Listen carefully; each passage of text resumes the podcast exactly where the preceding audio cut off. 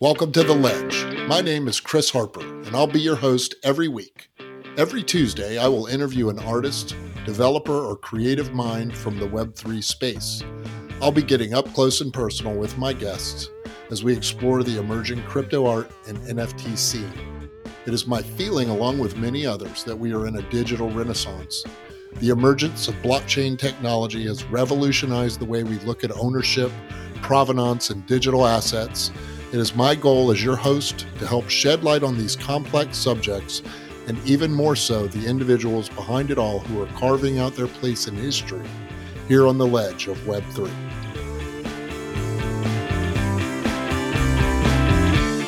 Welcome, everyone, to another episode of The Ledge. This week, I'm here with a legendary artist, Michael Hafftka from Brooklyn, New York. Michael, welcome to the show, man. Hey, Chris, thank you so much. It's a pleasure to be here. It's uh it's an honor to have you on here, man. I uh, I'm a fan of yours and uh, followed you a little bit over the years. I, I know who you are and uh, really excited to talk to you today. So I, I really appreciate you coming on. Thank you. I appreciate that. I listened to your show and it's awesome to be here. It's an honor, actually, frankly.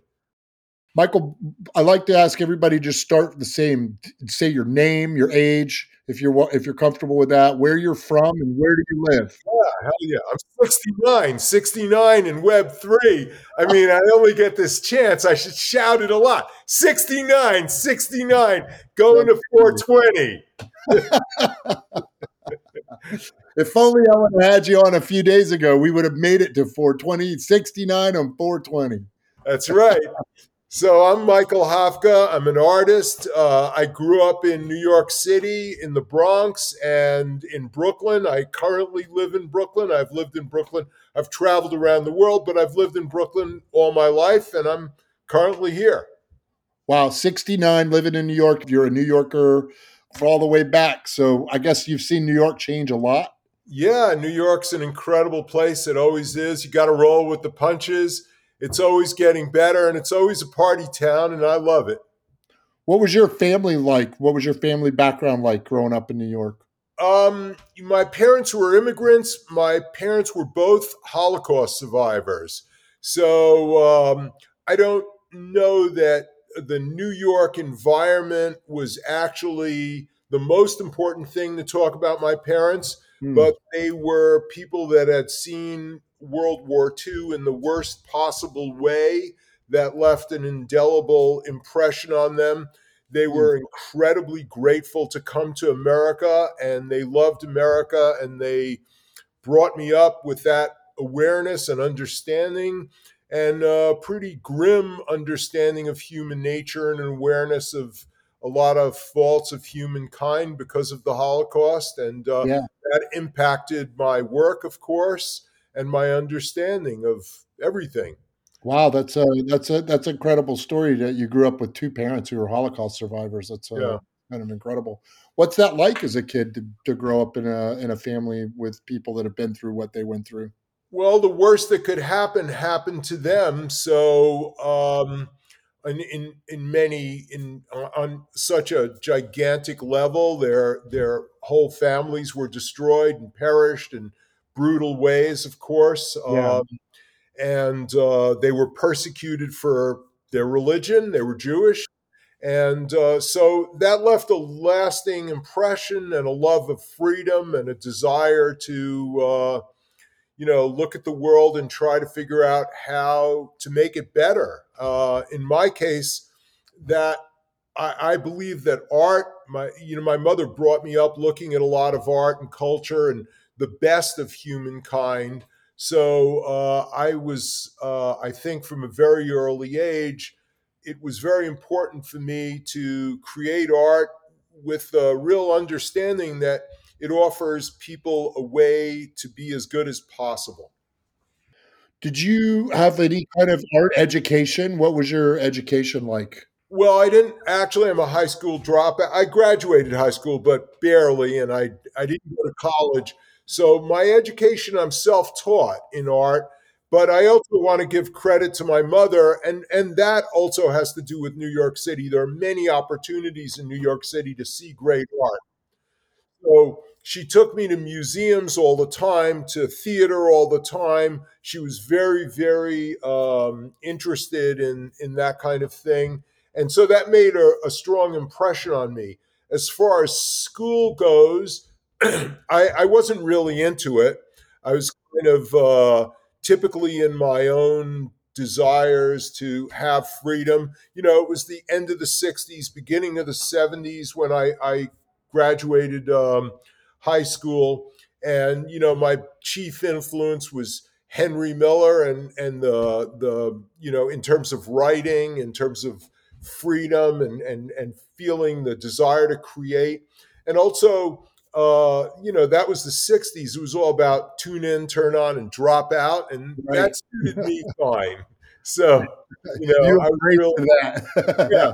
yeah. So I, I felt very much in in my time what what drew you to the art world? You, was anybody in your family artistic, like either one of your parents or any of your siblings or anything? No, well, they didn't have the opportunity. You know, they they just worked really hard, so they didn't really have the opportunity. My mother was very interested in art, and uh, I understood that. You know, I had relatives, of course, who died that uh, on my mother's side that was a painter. Um, so, you know, there was art in my family, uh, poetry, music, art, but none of them survived. So, what drew me really into it, uh, coming of age in the in the late '60s, early '70s, was just the incredible energy in the art that I saw, which was rock and roll.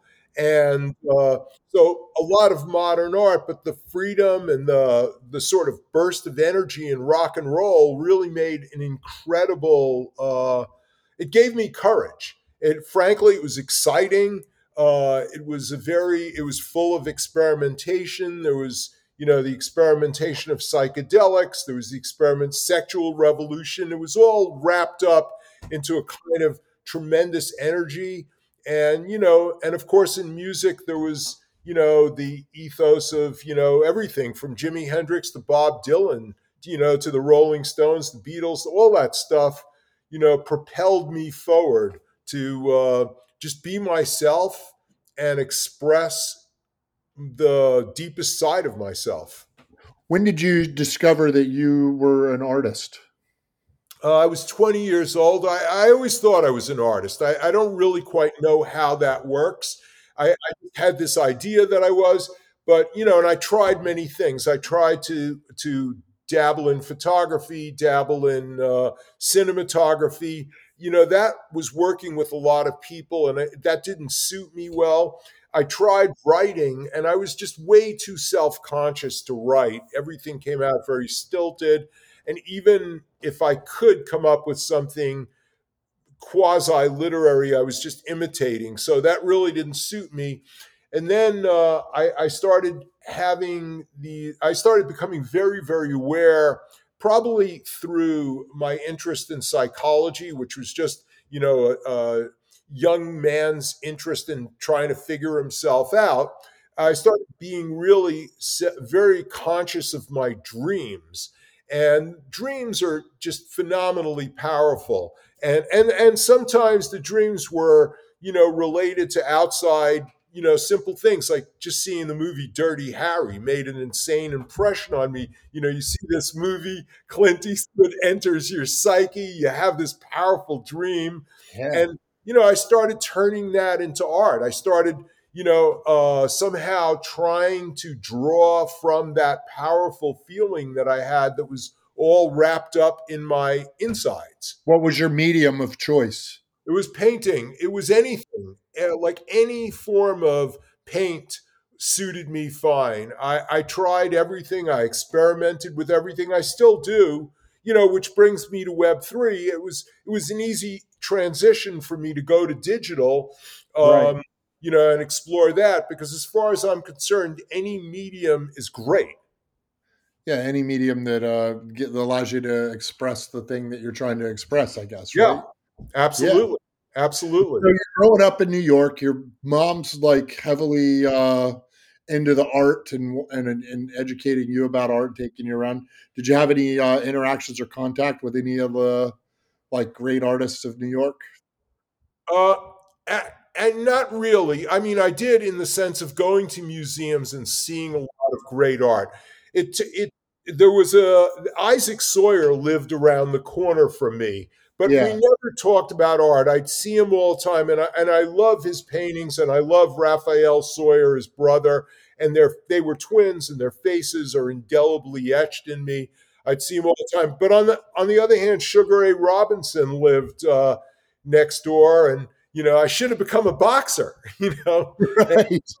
he was a strong, he was a big influence because he was so incredible and yeah. amazing. So yeah, I, I, think, you know, with art, you distill everything. It isn't so much uh, you know, later on, you know, years later I met Francis Bacon and that was, you know, incredible. Talking to Bill de Kooning was really something else. And you know, but but I already was an artist at that point and uh, so I already was, you know, painting and showing, and so it was different. But as a child, I didn't meet any uh, any great artists. You've had quite a career, and you have art in some uh, pretty distinguished places. You want to tell us a few places where you have art? Sure, I have art, and I have about a hundred pieces in museums all over the world. So the Museum of Modern Art, the Metropolitan, uh, the Carnegie Institute, uh, San Francisco Museum of Modern Art, Museum of Fine Arts in Houston, Texas. A lot of really great. I'm, I'm fortunate to be in really some of the best collections in the world, and uh, I'm very grateful for that. Yeah, I think that's incredible, and it uh, speaks to you know the fact that you're you're a legendary and great artist. I think. Thank yeah, you. awesome, man. What was the first thing you ever created in your life that you can remember that you could call art? Uh, you know, it was before I was a painter and I was experimenting with, you know, uh, I don't, I, I wouldn't, I don't even know if I should call it sculpture. Uh, I, I tried painting. I was always just playing around. So the first thing was taking a telephone a, a, desk telephone, old fashioned telephone, and taking a blowtorch to it and actually melting the plastic and fucking it up and, and imprinting a little piece of brass in it. And, you know, that was the first thing that I really, uh, and I actually, I turned an image of that. I still have it.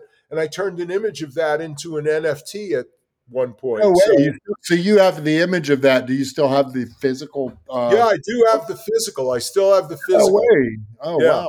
It was a very meaningful moment for me, and uh, you know, so I I kept it. I kept it. Peace. yeah.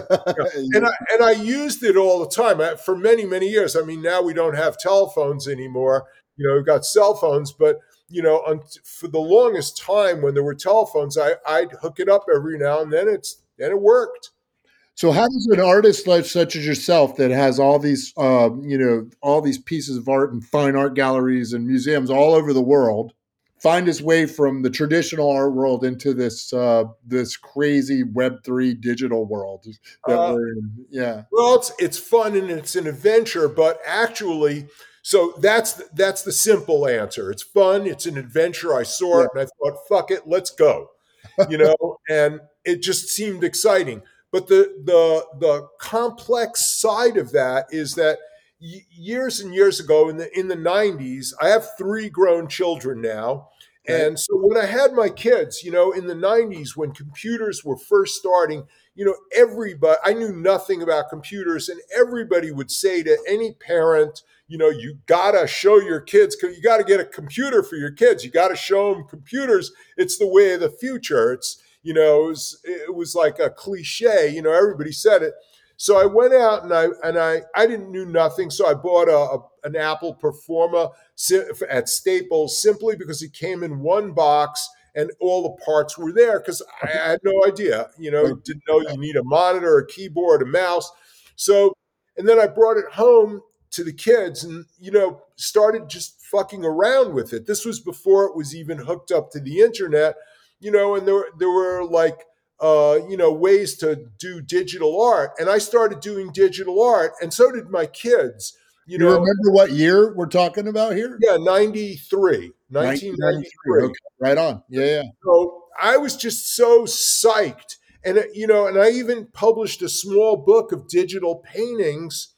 And I tried to start showing digital art. I said, wow, this is incredible. This is the fucking future. This is amazing. No one was interested. Like, no one. People would just like look at me and say, what are you nuts? This is just, what is this? You, it's not real, you know? So I, I, you know, I, I did a lot of it. I really, really dug it. I was into it, but there was no outlet for it. So I kind of just dropped it, you know? Right. And I did it for a few years, you know, along with everything, because I, I, like all mediums. And, uh, you know, and then I dropped it and I kind of left it, you know, on the side. Never, never thought about it again. And then when I heard about NFTs, I thought, hell, that's it. I'm, you know, I'm ready, you know? So, I mean, I, I love the idea. It's incredible. And it's not, you know, I think it should, uh, I'm a little surprised that so many artists are against it. I mean, that just blows my mind because I've talked to lots of my friends that are traditional painters and a lot of traditional painters, and they have tremendous resistance to it. Um, I think you know, for me, there was no real learning curve. I mean, there's there's a little bit of a learning curve. You you you hear about like a MetaMask wallet. You don't know what that is, but it's not that complicated. So you know, so you pick it up very fast. So a lot of artists get very uh, stymied about how to onboard, and it seems a little weird to them.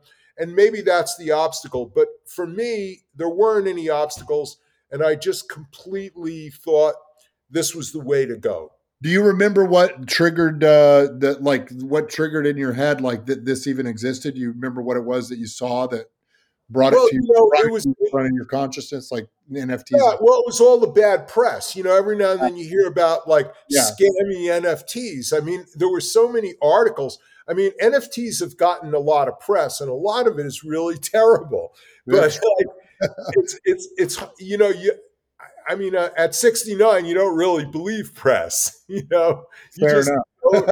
just always look at it and go, "What the fuck?" You know. yeah. So it was it was pretty easy. I mean, you know, uh, I mean, there's a similar thing going on today about AI. You know, everybody's talking about like artificial intelligence, like it's yeah. going to kill, kill us tomorrow. You know, and you know, I mean, yeah, who who buys into that?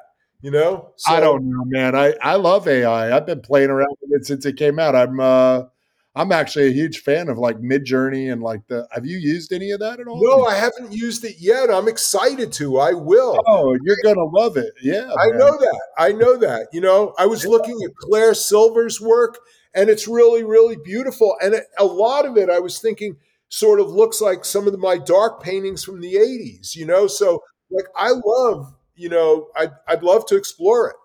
What do, what do people, what, what, what do you refer to in the art world? Like, what's your style? Well, you know, I just call myself an expressionist, although, you know, there's a category, and this also has to do with Web3. There's a category that I'm always slotted into. It's called neo expressionism. Okay. And that's the cat. And, and I came up with the same time as Keith Haring and Jean Michel Basquiat and and, and Eric Fischl and Schnabel and Salle and all those guys. And none of those guys got together and made up that term. That term was constructed really by PR. No one, I don't know the origin of that term. So it's it's kind of an interesting thing. And the reason I say this points also to Web three is the one of the really cool things about Web in Web three is that it's run by artists. I mean, what artists say about themselves is what artists say about themselves. And there's you talk to artists, and artists talk to you, and artists talk to collectors. There's no intermediary that's really kind of the dealer or the PR man. Do you say that like the neo expressionism of Web three is called? I think they anything that they call glitch art now kind of falls into that like neo expressionism bucket. You know. Right. Well, you know, they put it in that bucket, but I don't know that I don't know who they is. I mean, yeah, just, you know, yeah, glitch is glitch. I think stands in its own category, and I, you know, and I know some really great glitch artists, and I've used glitch occasionally, but glitching myself. However, I think it, if you think about glitch art, it does it a disservice to call it neo expressionist. And I think it does, you know, neo expressionism is kind of a, a, made up weird term that no artists created. So, um, you know, I, I'm not so sure it applies to anybody really. Yeah, I think that's a great perspective. And if anybody's got uh, the credentials to talk about it, I would say it's you. what do you? What was the first thing that you created in uh, in the Web three space? You, what was your Genesis NFT? Uh, my Genesis NFT um, is is a beautiful piece. I really really love it. Uh, it's a beautiful piece that is kind of a tribute to I forgot the exact title, but it's a kind of a tribute to a model that worked with me in the 90s. Her name is Yasuko, uh, Yasuko Hasegawa, and she now lives in Japan, but she was my model for two years.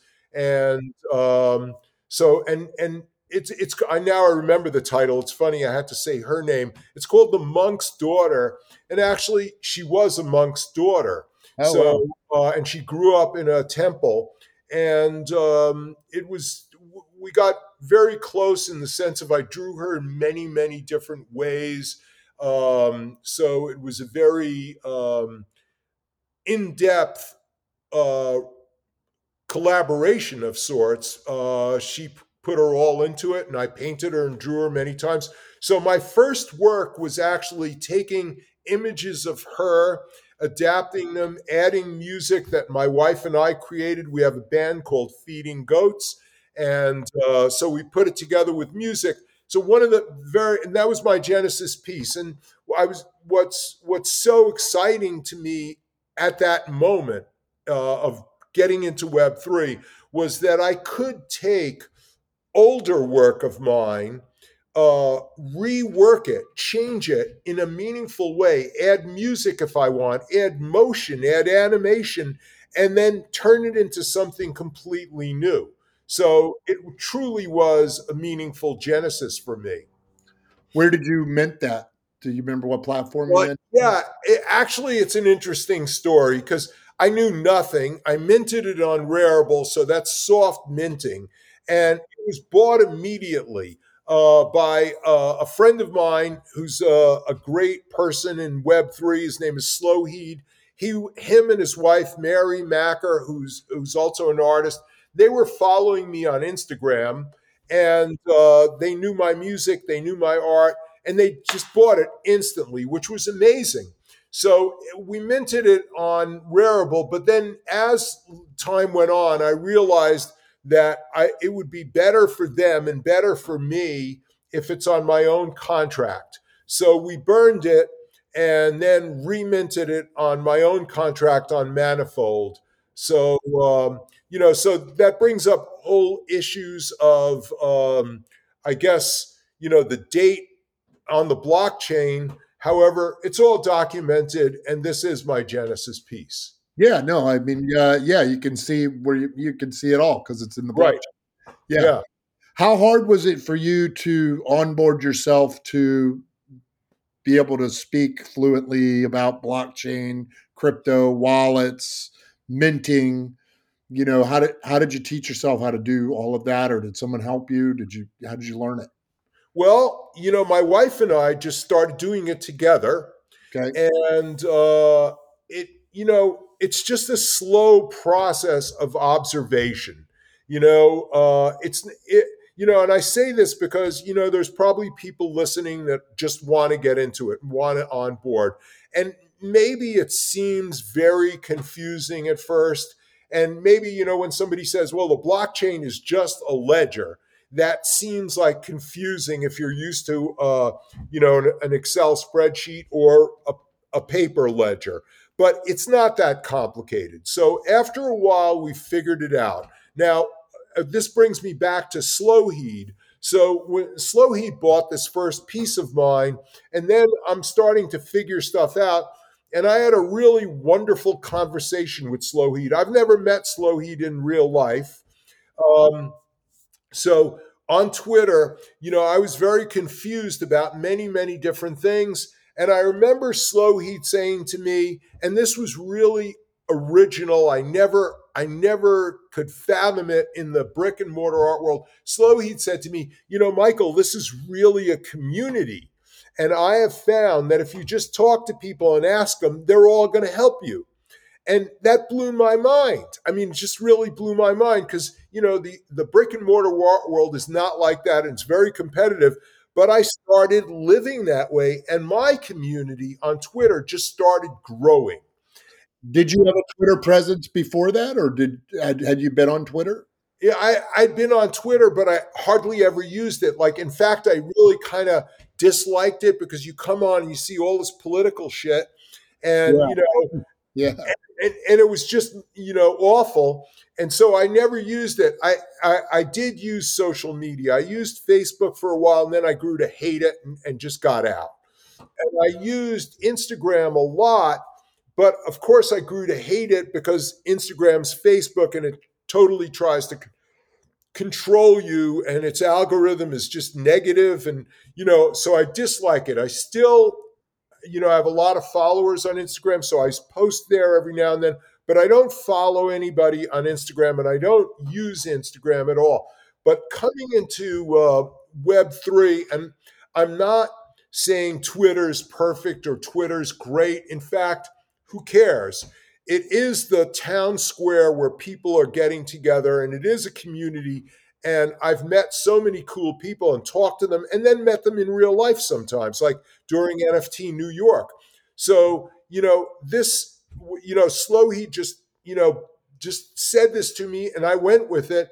And actually, every step of the way in getting into Web3, many people have been insanely helpful to me right to this very day. You know, today, you know, I'm a member of the Tungsten DAO, and uh, I asked a question of all my uh, friends in there, the other members, some collectors, some artists, and you know, they they they helped me out. I think people are incredibly helpful in this ecosystem. Yeah, I had the same uh, experience, man. I never heard of NFTs until Beeple had that like legendary sale and at Christie's, the sixty-nine million dollars. Yeah. Sixty-nine. There we go.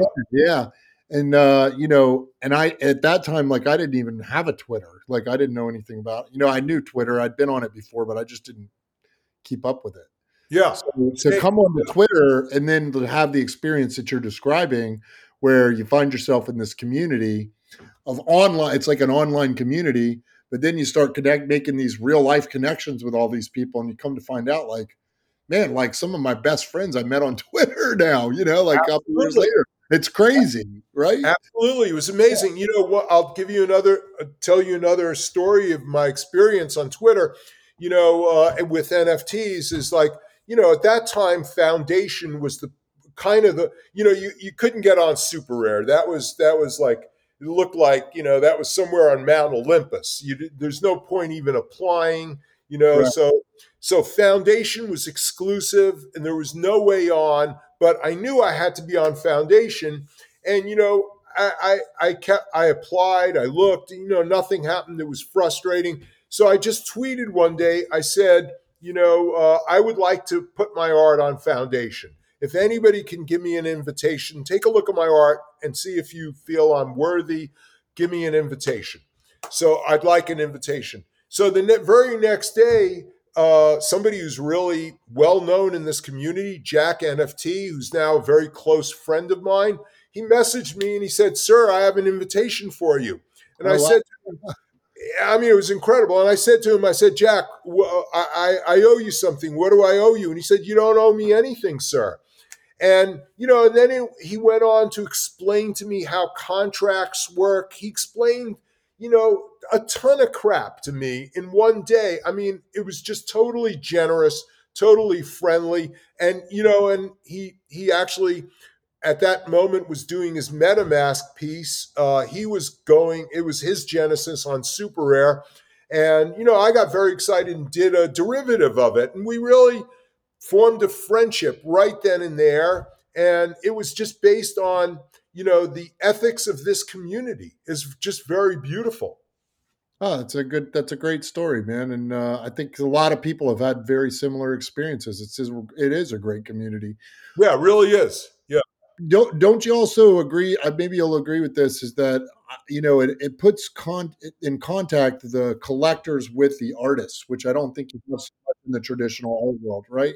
Absolutely, that's phenomenal. That's totally needed. That is one of the most important factors of this ecosystem. It you know it can't I can't stress that enough.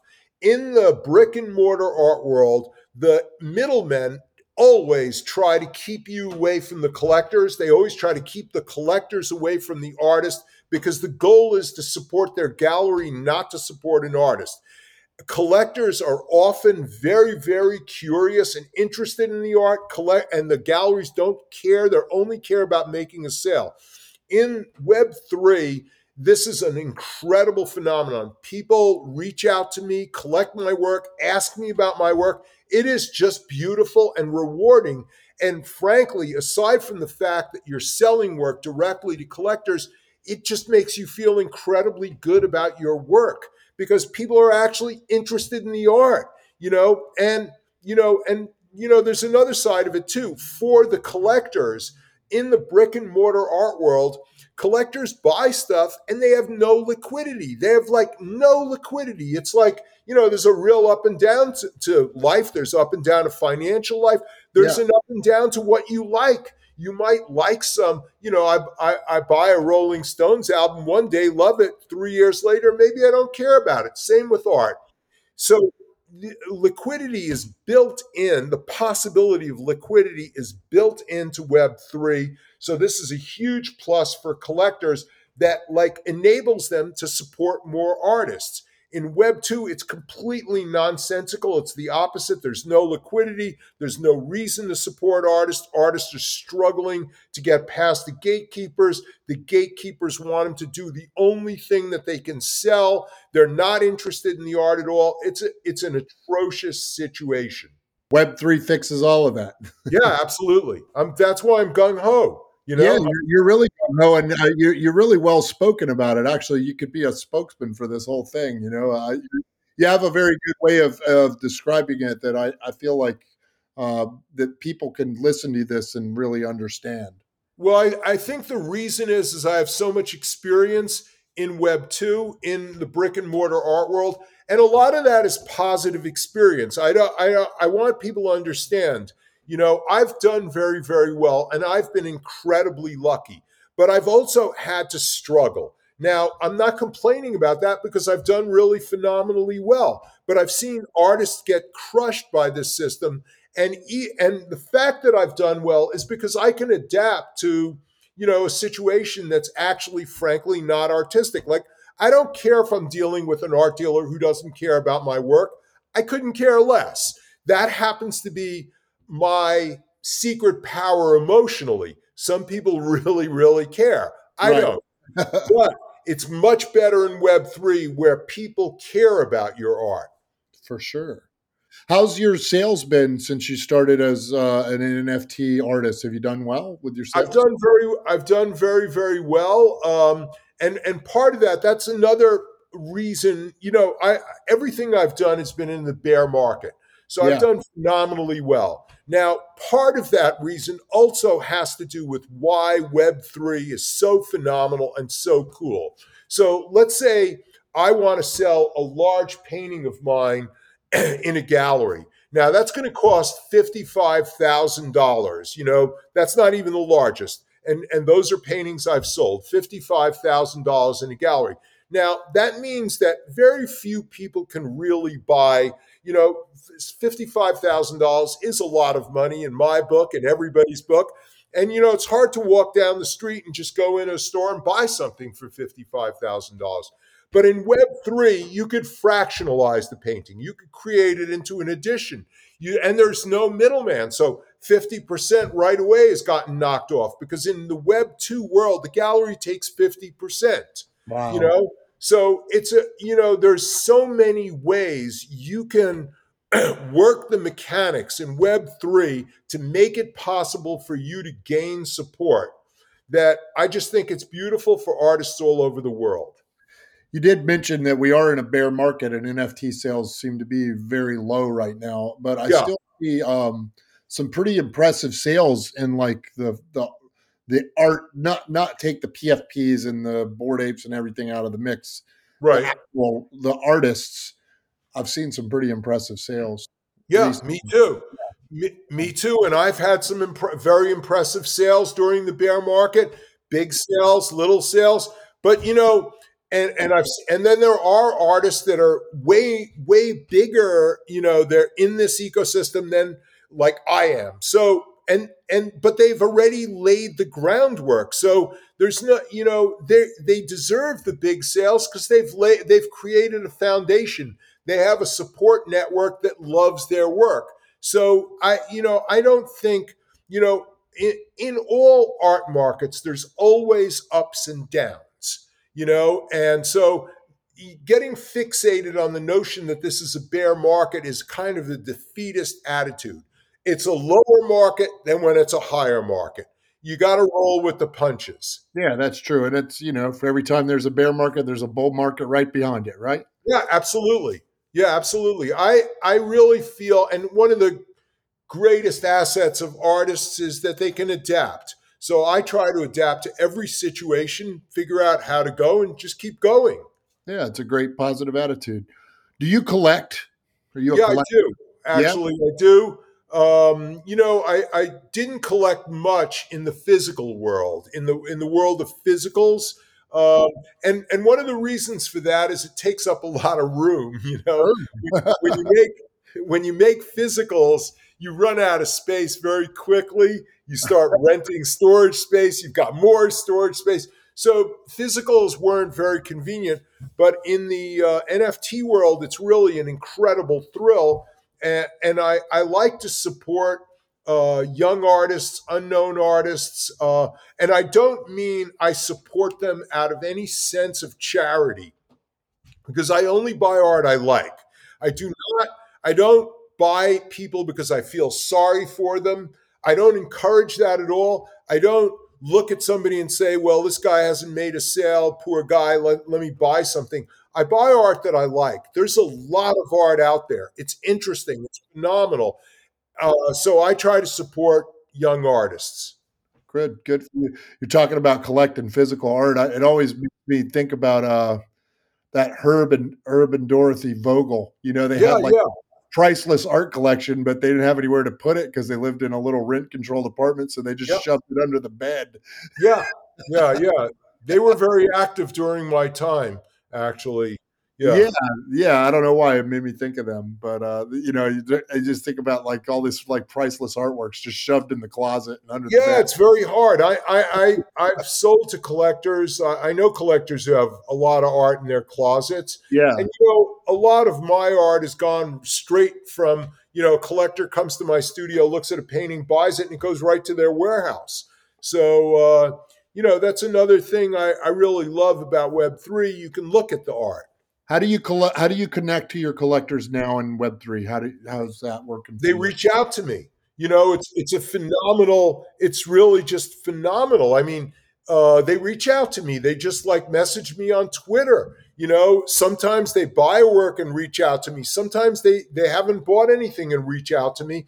You know, it's just a very open you know, scene. It's a lot of fun. You know, it's incredible. I did find you very accessible. You were very easy to to reach when I invited you on the podcast. Thanks. And I, I will say that's not the case for everybody. Uh, that some people are very hard to reach. Right. Right. I've tried to get a lot of artists on here that just won't return messages. Won't you know? Their their DMs are closed. They don't return emails. It's really hard to talk to some people. I think maybe sometimes approach their friends. I, you know, I, I like being very open. Yeah, uh, I like I like people, and I'm interested in art, and I like hearing what people have to say.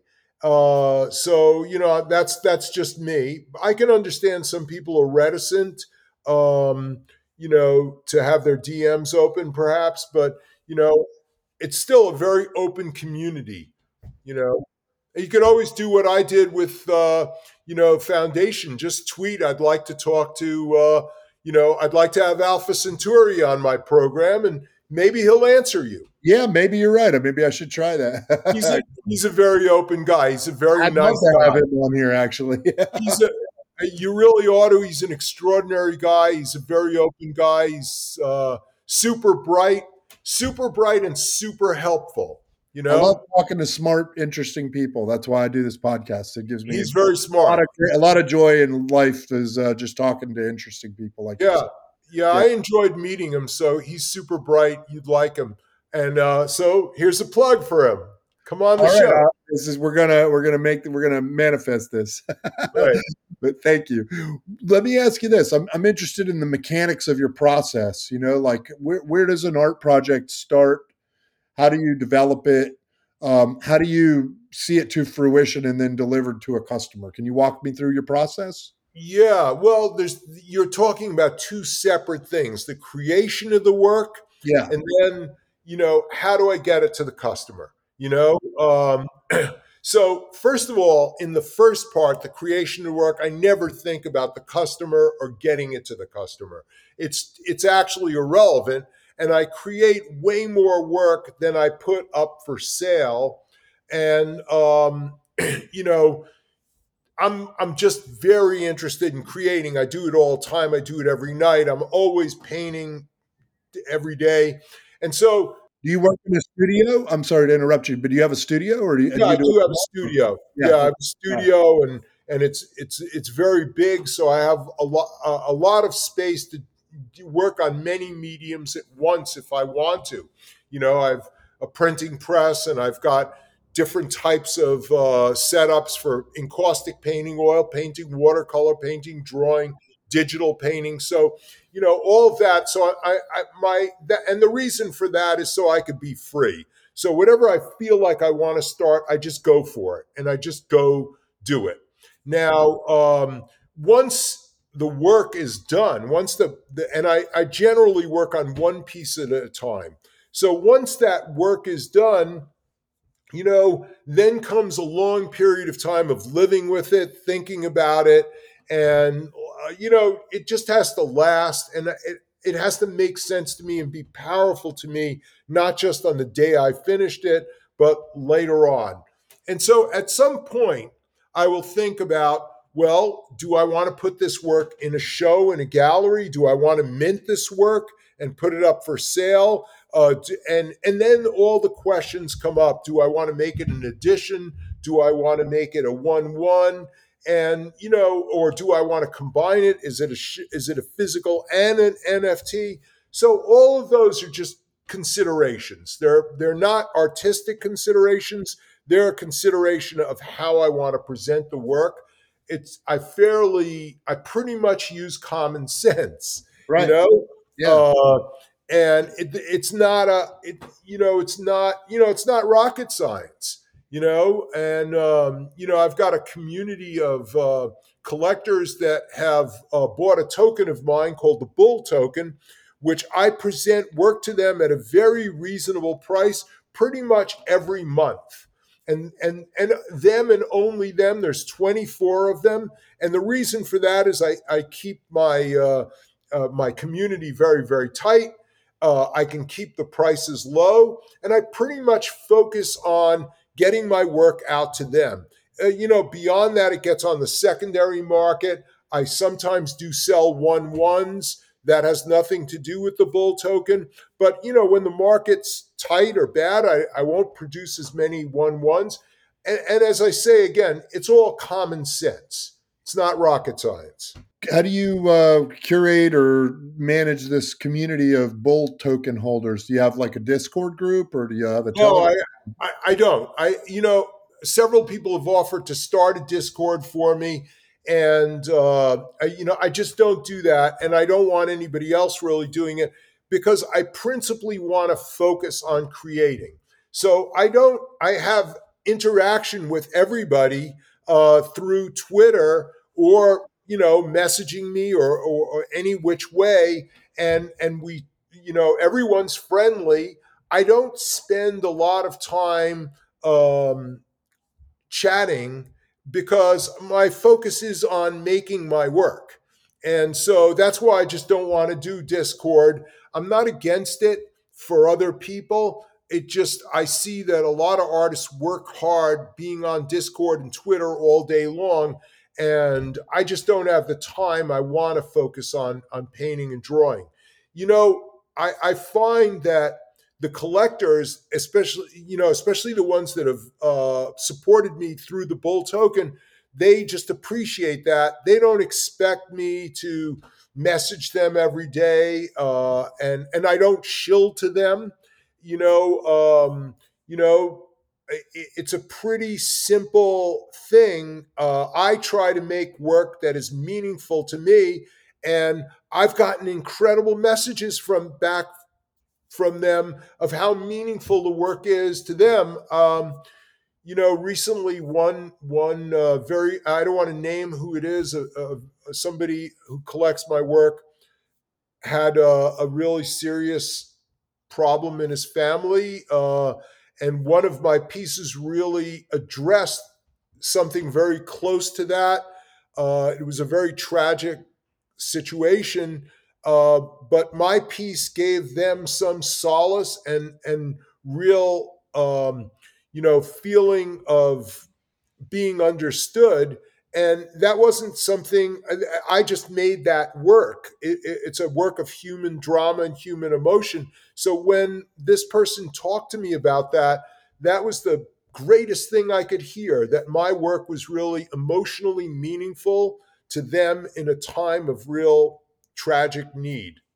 I'd, I'd have to say that that's probably got to be the most satisfying thing an artist could hope for, I guess. Absolutely. Really is. Having your work have meaning for others is really what I live for. What are you saying in your art? What are you what are you trying to say to the world? Do you have like a, a common theme or something that you're trying to express think, to the I world? You, I, for me, I think it's all about human emotions. Where you know, if you think about that, we live in an emotional universe, uh, and that we all have an emotional life. Then all the barriers between us disappear. There's really no difference you know there are difference there are differences in situations but there's no difference between me and you and me and her you know all the barriers whether it's race religion sexuality it makes no difference we're all feeling people with love with hate with uh, you know anger with uh, you know just problems and anxieties and desires to feel good you know, so that makes it, you know, my my theme is human nature. Yeah, it's really uh yeah, I love I love the way you just expressed that. Thanks. Hafftka, let me ask you this. You you mentioned that um, you know, that you have this studio and you have all these different mediums that you work with, paint and all these different things. Let's just focus solely on the digital um, sure.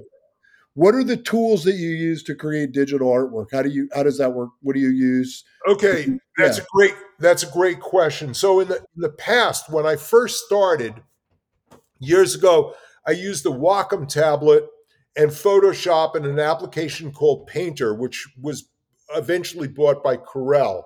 Now, um, a lot of artists get great results with that, and um, you know, I personally don't do that anymore. Uh, I've had uh, quite a bit of difficulty. I've tried out the Wacom and some others, uh, registering, getting the pen perfect on that. So I've pretty much started using more or less only Procreate on an on an Apple iPad, uh, Apple iPad Pro, because there's more memory, and I and I just get it maxed out and Procreate and an Apple Pencil because the Apple Pen or Pencil, whatever they call it, is like the best.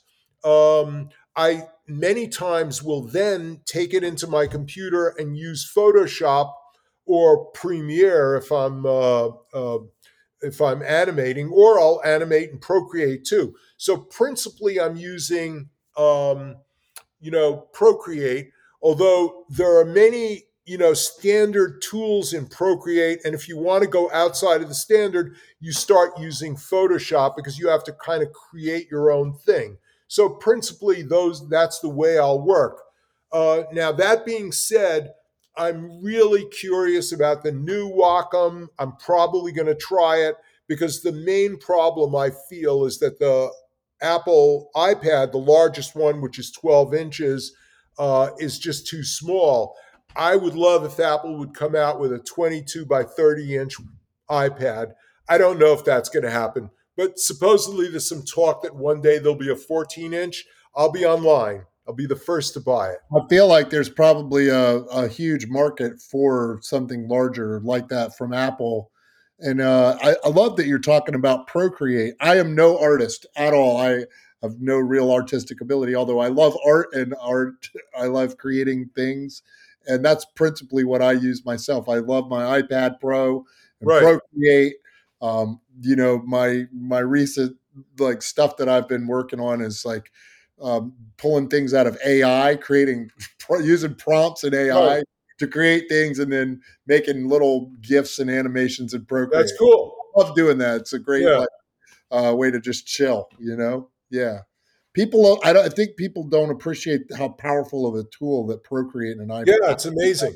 Yeah, it's an incredible. Yeah. Really, really is amazing. And you know, when I said that being said, when I said that there are a lot of the tools are standardized, you can modify them. So Yeah. that's not really a problem at all. Yeah, I, love, I, I really love Procreate and I love the iPad. Um, it's an incredible tool. yeah. There's a world of infinite possibilities when it comes to art. Yeah. Absolutely. And that that's another thing about web 3 that I think is important for me to say that you know, being a physical artist, I've been very very lucky, but at the same time, you know, it, in order to do that, I've spent hundreds of thousands of dollars over the years on materials. Bet. Now, that limits who's going to be able to be an artist. And now in Web3, anyone anywhere in the world who can just get an iPad and an Apple Pencil and Procreate, which costs 15 bucks, will be have a chance to have their art anywhere in the world. I think this is a massive revolution. It's a renaissance. It's incredible. You know, there are artists in Indonesia, you know, just in the backwoods of Kentucky, let's say. Anywhere, anyone can be an artist. You don't really need to have a big New York studio. I love that you mentioned the word renaissance. Do you, can you expound on that a little bit? Do you see that this is a digital renaissance? Do you feel that? Absolutely. Absolutely. I can't stress that enough. This is a renaissance, and the reason it's a renaissance is because of the influx of many artists all over the world, all communicating at once. It's a huge artistic community. It also has eliminated the middleman for the most part. Now, I mean, there are some attempts at that in Web3. Uh, that's fine. If people want to work with middlemen, there's nothing wrong with that but principally it's a decentralized ecosystem and that really adds up to an artistic renaissance What do you think we should call it? uh, Give it a name. you know right now i'm fine with web 3 so i, I just don't Yeah. know I know, you know, there's like people, a lot of people say Web3. A lot of people say, you know, the NFT, just call it NFTs, which I feel is like very broad.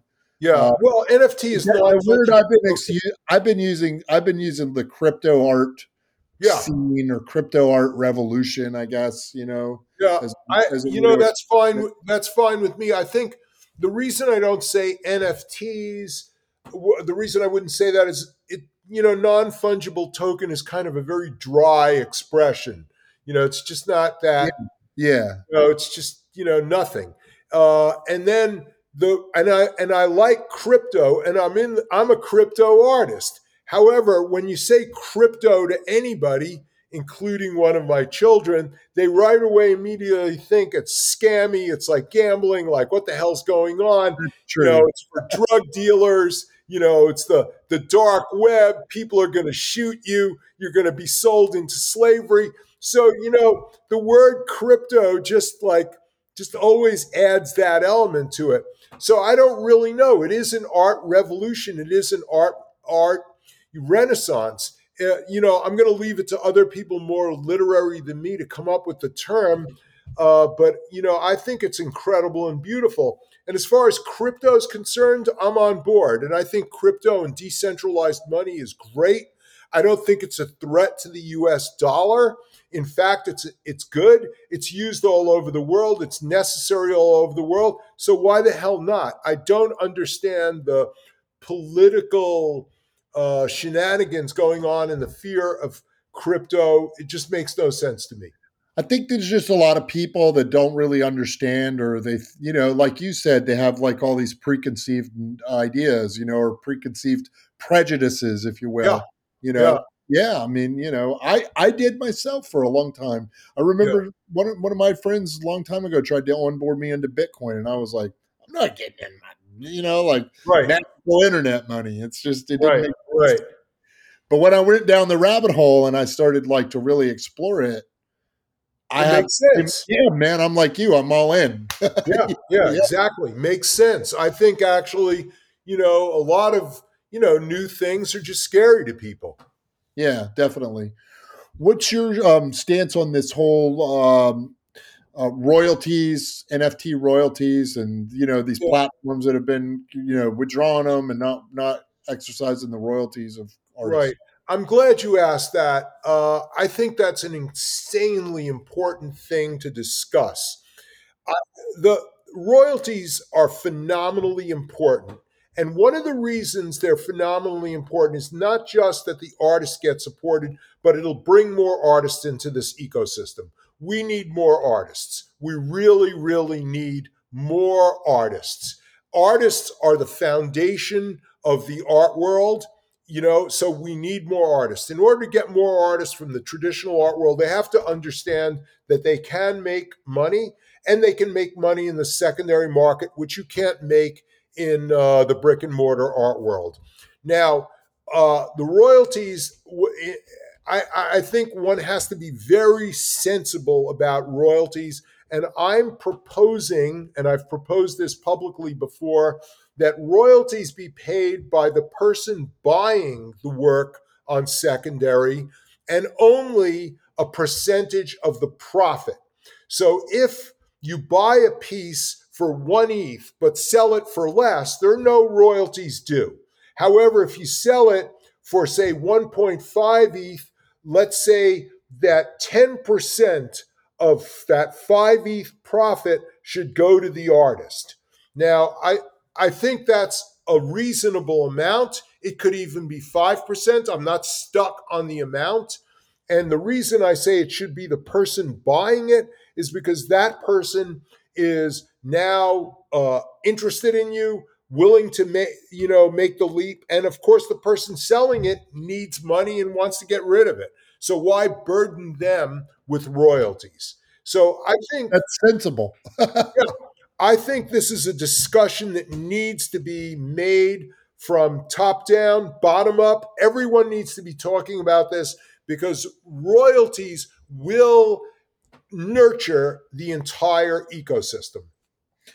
I had the sense in the last, you know, at the end of the last bull run when, like, you know, there were just like some crazy sales and artists were like, all these artists were really blowing up in the space of Web3 that, like, artists be, could become like the rock stars of the future. You know, like almost. Well, you know, in this in this art revolution, you know, like right. Yeah. Well, you know, it looks that way during the you know bull market. Yeah, you know, I, yeah. I, don't know if that's you know good description. I just been dreaming a little bit. right. Yeah, I, I don't really think it matters. I think artists are part of our culture Right. Uh, musicians are, are important part of our culture. Artists are important part of yeah. our culture. So I don't really focus on the huge big sales. You know, I the big you. sales. You know, when you hear about like this guy Beeple, whatever that name means, like everybody go, Beeple, what the fuck is that? You know, and $69 million that's an that that's a very unusual situation all power to him. That was really great and it was great for the ecosystem but you can't expect that for everyone. Uh, that was a very unique uh, vote of confidence but it was a vote of confidence for digital art.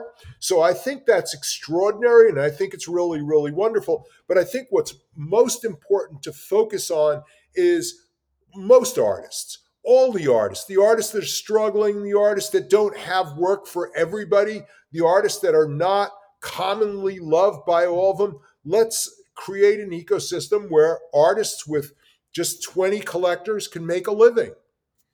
Yeah, I love that, and uh, you know, and yeah, you're right. I mean, not everybody's going to find the success that Beeple's had, and right. Beeple is a very like you know special uh, thing all in all on his own. You know, right. what he's right. doing is very unique. What about AI? Let's talk about that. We kind of touched on it for a minute. How's your what's your take on AI? How do you feel about people using that to create art? And- I you know I don't know enough. Yeah. That's that's the thing. I don't know enough. I haven't had time to explore it. So uh, I'm gung ho to do it. I I like. There's nothing about it that I heard that makes me say, "Oh, I don't want to touch this." I want to. I ha- I just haven't had the time. So I, I don't have any expertise in it, but I'm excited about it and I'm ready to go. I've had a lot of fun playing around with it. It's it's very interesting. You know, I mean, it helps me create things that I, that I see in my head that I can't actually create by drawing them because I'm not that good at drawing. That's awesome. You know, I, I, I mentioned before I met Claire Silver. She was really really nice. We had this really sweet conversation about yeah. art, yeah. and I told her I love her art. And you know, at some point we, we discussed that we're going to experiment together. And so, you know, in my mind, I've just put it off. Well, I'm going to learn about it from her. Uh, she really knows what she's doing. So oh, that's what I'm thinking. Nice. Yeah. Awesome. And you, uh, you, you get involved in, in, uh, these like NFT New York, Art Basel, any like some of this stuff? Have you been in, yeah, I, I, I, got involved. You know, before that, I didn't get involved in in in the Art Basel thing. You know, uh, conventional art fairs of brick and mortar art. I've always hated. I've gone to them uh, and I couldn't stand them. So I and and then the pandemic came, so I didn't go to the Art Basel Miami for NFTs. But when NFT New York happened uh, last year, I didn't att- attend because it was the pandemic was high, and actually everybody I knew who did attend caught COVID. So yeah, a lot of people got it. I didn't want it. That's true. So this year I attended completely. I went to a lot of different events. I met a ton of people. People came to my gallery, and you know I had a, an, an incredible, really wonderful time meeting people in real life. That was a phenomenal. Uh, you know, just phenomenal, just absolutely phenomenal. It, you know, bridging that gap from Twitter to real life really just blows my mind. Everybody was wonderful. My wife and I went to uh, NFT New York last year and this year, and it's one of our, it's literally like one of our favorite things to do now. Like that's awesome. That's awesome. It's just like it's it's great. You know, that's cool. That's great. That's time. Yeah, I'm sorry I didn't get a chance to connect with you. Yeah, next year. Next year. Yeah, for sure. Next year, I'm going to put up a show for it next year. Nice. Cool yeah, I'm excited You're to see. Invited. Yeah, I would love that, and I'm excited to see what you come up with. That's uh, that's great. We're getting close to the top of the hour. Is there anything that uh, I haven't asked you about that you'd like to say about yourself, your life, your art? Um, just that we love creating. We, I love NFTs. I love this ecosystem, and let's fucking go. Let's fucking go, man. Thank you so much, Hafftka, for coming on today and talking to me about your life, man. I uh, I've really enjoyed talking to you and I hope we can stay in touch. Absolutely. Thank you very much. It's really been a pleasure. Thank you, Chris. Thank you all for listening to another episode of The Ledge. Michael Hafftka, thank you so much for joining me today. I'm going to put a link to um, Hafftka's website in the show notes below. If you like this show, please rate and review me on the platform of your choice. And I'll see you guys all out here again next week on The Ledge.